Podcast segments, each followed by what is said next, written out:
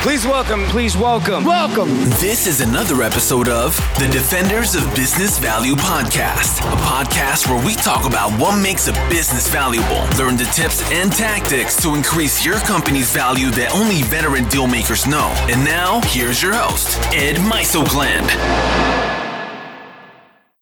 Welcome back to the Defenders of Business Value podcast. I'm your host, Ed Mysogland.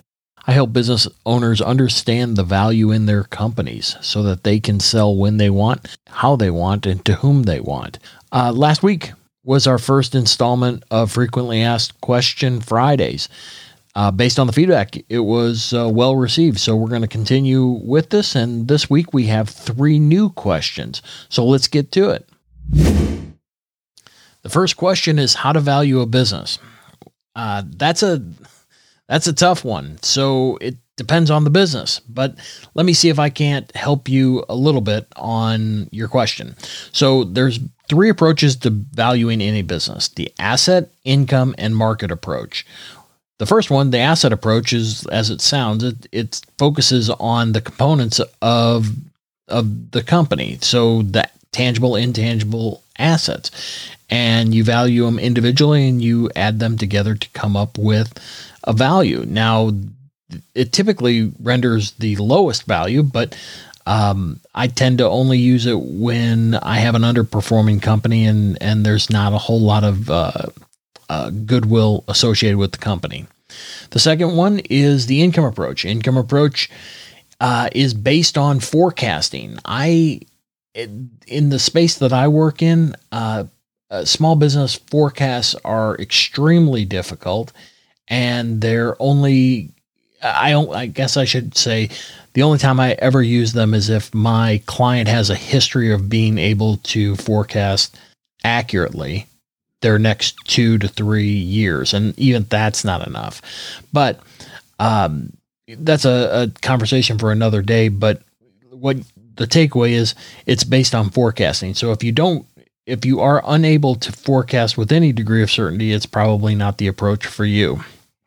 The last one, and I and I spend most of my time using it, is the market approach. The market approach is based on, as it sounds, we use um, privately held sale data and apply it to the company we're valuing. So we look at revenue, cash flow, and we apply it to the company we're valuing. That serves as a proxy for value. As much as I don't like the analogy, think of the market approach as valuing a home. So you you see other homes with four bedrooms, two baths within a certain area and you can apply what you learned about those homes and apply it to your home to get kind of a rough estimate. Well, the same thing you can do with a business. The the challenge that we have is is market data. But if you listen to my podcast with um, Kenny Wu and Adam Manson from Deal Stats, you'll hear how we get that information and how we apply it. The next question is from a person that, uh, well, let me just read the question. How do I know if I have a customer concentration issue? I have one client that represents 40% of my total revenue will I be able to sell my business? As I've indicated on the podcast, you know, most businesses are saleable at some price. And the the challenge becomes a matter of risk and reward and identification of value. In a case of uh, customer concentration we we bump into how does the buyer mitigate that risk? Because post sale they don't know what's going to happen, whether or not that that buyer or you know, whether or not that customer is going to stay with them. Was the relationship with with uh, with the with you as the owner, or how does that how does that work? And so if if I'm a buyer, I have to come up with a way to mitigate that risk, and typically it's it's done through uh, earnouts. Uh, otherwise you know known as if then financing. So if X, Y, and Z happen, I'm I will pay you X. So so yeah, that's the that's the challenge with customer concentration. So now let's address the 40%. So as you examine the 40%, I think the first couple things that you need to examine is where is your profit coming from? So you and for example, we had a, a client that you know lost um, twenty percent of their their business, but it was making up forty percent of their profitability. So it, it was a it was a considerably bigger hit. So my my my comment to you or my suggestion would be dig deep into that customer and see how valuable they are to your business. So now addressing the salability matter, um, yeah, I think I I think it is, but I think you need to understand that it is so long as there's a customer concentration challenge that the buyer is going to have to mitigate that risk. And that's going to spook the lenders, it's going to spook the buyers. So what what do you do?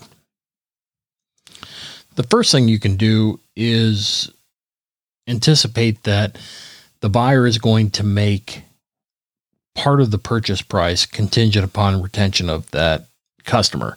So you may have to alter some of your post sale plans in order to accommodate uh, that transition. Second, you may have to stay with the business, you know, an elongated time to ensure that the that client or that customer is transitioned over to to the new buyer. You may want to deploy some sort of incentive program for those within the organization or your salespeople that uh, can help you diversify that customer base. Anyway, I'm not going to sugarcoat it. It it is a challenge and and one one of which is, is surmountable, but you're just going to have to understand that it, it's going to take a little bit more than than the normal deal in order to get out from under it if you um, are looking for some some ways to diversify your customer base, uh, email me offline at ed at defenders of business value. I'll do what I can to, to help you out.